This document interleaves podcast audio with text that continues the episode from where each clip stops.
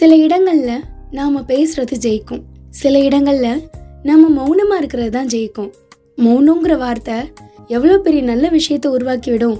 ஆனால் எல்லா நேரமும் மௌனமும் நல்லா இருக்காது.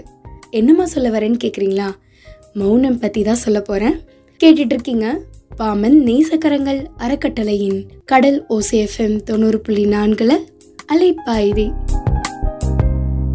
நிகழ்ச்சிக்காக நான் அஜி ஜீனத் இந்த காலத்து பையன் ஒருத்தன் தன்னோட அப்பா கிட்ட பார்த்து கேட்டானா அப்பா நான் உனக்கு உதவி செய்யலாம்னு நினைக்கிறேன். என்ன உதவி செய்யணும்? நீங்க சொல்லுங்க அப்படின்னு கேட்குறான் நீ சும்மா இருந்தா அதுவே நீ எனக்கு செய்யற பெரிய உதவிடா அப்படின்னாரு அப்பா. சும்மா இருக்கிறதும் ஒரு உதவி தான் அது மாதிரி மௌனமும் ஒரு சமூக சேவை தான் அப்படிங்கிறாங்க பெரியவங்க. நம்மளுடைய ஐந்து புலன்கள் இருக்கு இல்லையா? மெய் வாய் கண் மூக்கு செவி அப்படின்ட்டு. இந்த அஞ்சலையும் அதிகப்படியான வேலை எதுக்குன்னு நினைக்கிறீங்க? என்ன? எதுக்குன்னு தெரியலையா? நமக்கு ஐந்து புலன்கள் இருக்கு. அதாவது மெய் வாய் கண் மூக்கு செவி அப்படின்னு. இந்த அஞ்சலியும் அதிகப்படியான வேலை எதுக்குன்னு நீங்க நினைக்கிறீங்க? அப்படின்னு ஸ்டாப் பண்ணிட்டு போயிருந்தேன் இல்லையா? எதுக்குன்னு தெரியுமா? தான் சொல்றேன். எதுக்கு அதிகப்படியான வேலைனா வாய்க்கு தான். ஏன்னா அதுக்கு ரெண்டு வேலை இருக்குங்க. கண்ணுக்கு பார்க்கறது மட்டும்தான் வேலை. காதுக்கு கேட்கறது மட்டும்தான் வேலை. மூக்குக்கு வாசனை அறியறதா வேலை உடம்புக்கு உணர்றது மட்டும்தான் வேலை. ஆனா வாய் அப்படி இல்லை அது ரெண்டு வேலை. ஒன்று சாப்பிட்றதும் இன்னொன்று பேசுறது. அதுதான். அதாவது வாய் ஒன்று தான் கர்மேந்திரியமாகவும் இருக்கு ஞானேந்திரியமாகவும் இருக்கு.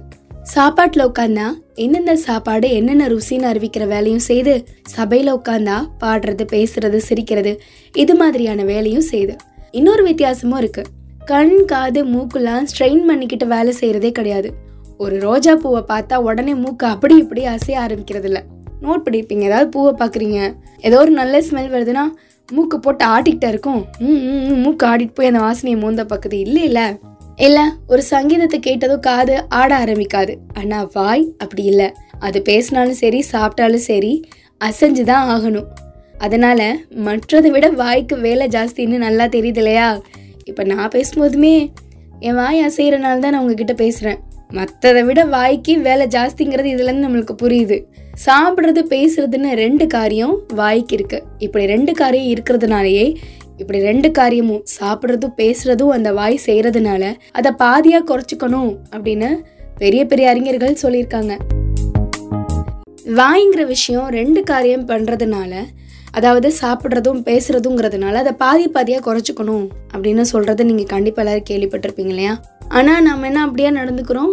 அதுக்கு நேர்மாறாக நடந்துக்கிறோம். நம்ம சாப்பிட்றதும் அதிகம் பேசுறதும் அதிகம்.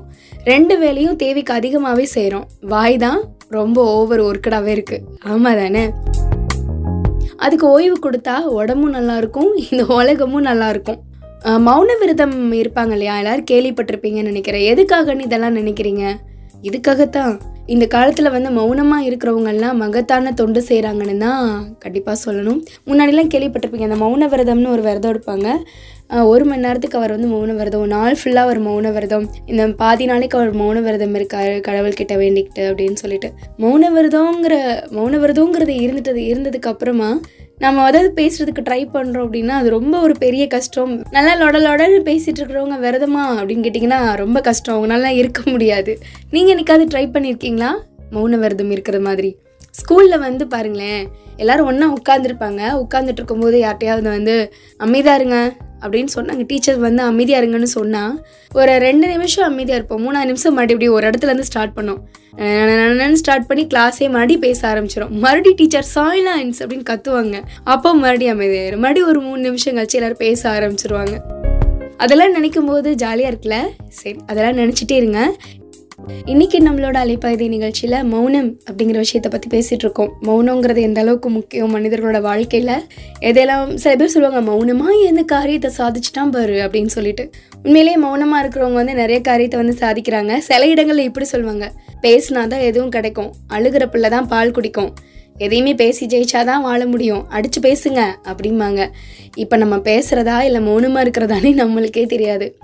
சரி இந்த காலத்தில் மௌனமாக இருக்கிறவங்க எல்லாம் வந்து பெரிய மகத்தான தொண்டு செய்கிறாங்க அப்படின்னு சொன்னாங்கன்னு சொன்னேன் இல்லையா? சத்தம் அதிகமாக போய் தான் சவுண்டு பொல்யூஷன் வந்து வருதுங்க. அது மட்டுமே வரல மௌனம் இருந்தால் சண்டை சச்சரவே வராதான் மௌனமாக இருக்கணும். சில இடங்களில் வந்து கணவர்மார்கள் வந்து அமைதியாக இருந்தாங்கன்னா மனைவிமார்களுக்கு வரும் பாருங்க ஒரு ஆத்திரம். நான் இப்படி கத்திட்டுருக்கேன் எதுவும் பேசாமல் ஊமை கொட்டா மாதிரி உட்காந்துருக்கீங்க அப்படின்னு சொல்லி ஆரம்பிப்பாங்க. மௌனமாக இருந்தாலும் குடும்பத்துக்குள்ளே சண்டை வரும் மௌனமாக இல்லாட்டாலும் குடும்பத்துக்குள்ளே சண்டை வரும். என்னதான் செய்ய சொல்கிறாங்கன்னு தெரியல. மௌனமா இருந்தா சண்டை சச்சரவே வராது. மௌனம் வந்து ஒரு கலக நாஸ்தி. அதனால இது ஒரு சமூக சேவை தான். நமக்கு தான் வாய் இருக்குது அப்படிங்கிறதுக்காண்டி வசமா சாப்பிடுறது தப்பு வள வலன்னு பேசுறது தப்பு. இப்போ நான் பேசுறேன்னா அப்புறம் வந்து எனக்கு பொழப்பு இல்லாமல் போயிருங்க அதனால சொல்கிறேன் நான் பேசுறதுல தப்பு இல்லைன்னு நினைக்கிறேன். இப்போ ஒரு விஷயம் இருக்குங்க. ஒரு கருத்தை சொல்றதுக்கு ஒரே ஒரு சொல்லு போதும். அப்படி இருக்கும்போது ரெண்டு சொற்களை செலவு செய்யாதீங்க. எவ்வளோ சொன்னாலும் அதனால எந்த ஒரு பயனும் விளையாது அப்படிங்கிறத தெரிய வரும்போது அந்த ஒரு சொல்லையும் நீங்கள் விரையும் செய்யாதீங்க. இது நான் சொல்லலை சிங்காங் அப்படிங்கிற ஒரு அறிஞர் சொல்லியிருக்காரு. எல்லா குணங்கள்லையும் மௌனம் தான் சிறந்தது அப்படின்னு சொல்கிறாரு ஜீனோ. மௌனமாக இருக்கிறது மூலமாக மற்றவங்களோட குறைகளை நம்மளால் தெரிஞ்சுக்க முடியும். அதே சமயத்தில் நம்ம கிட்ட இருக்கிற குறைகளை மற்றவங்களுக்கு தெரியாமல் மறைச்சிக்கவும் முடியும் அப்படிங்கிறாரு ஜீனோ. அதுவும் ஒரு உண்மை தானே ஒரு பெரிய மேடை பேச்சாளர் இருந்திருக்காரு. பொது வாழ்வில் இருபத்தஞ்சு வருஷம் அவர் வந்து ஈடுபட்டவர். அவங்க மனைவி ஒரு நாள் சொன்னாங்களாம் எங்கள் வீட்டுக்காரர் இருபத்தஞ்சு வருஷ காலமாக பொது வாழ்வில் ஈடுபட்டிருந்தா கூட இந்த மாதம் பத்தாம் தேதியிலேருந்து தான் மக்களுக்கு சேவை செய்ய ஆரம்பிச்சிருக்கார் அப்படின்னாங்க ரொம்ப பெருமையா. அப்படியா?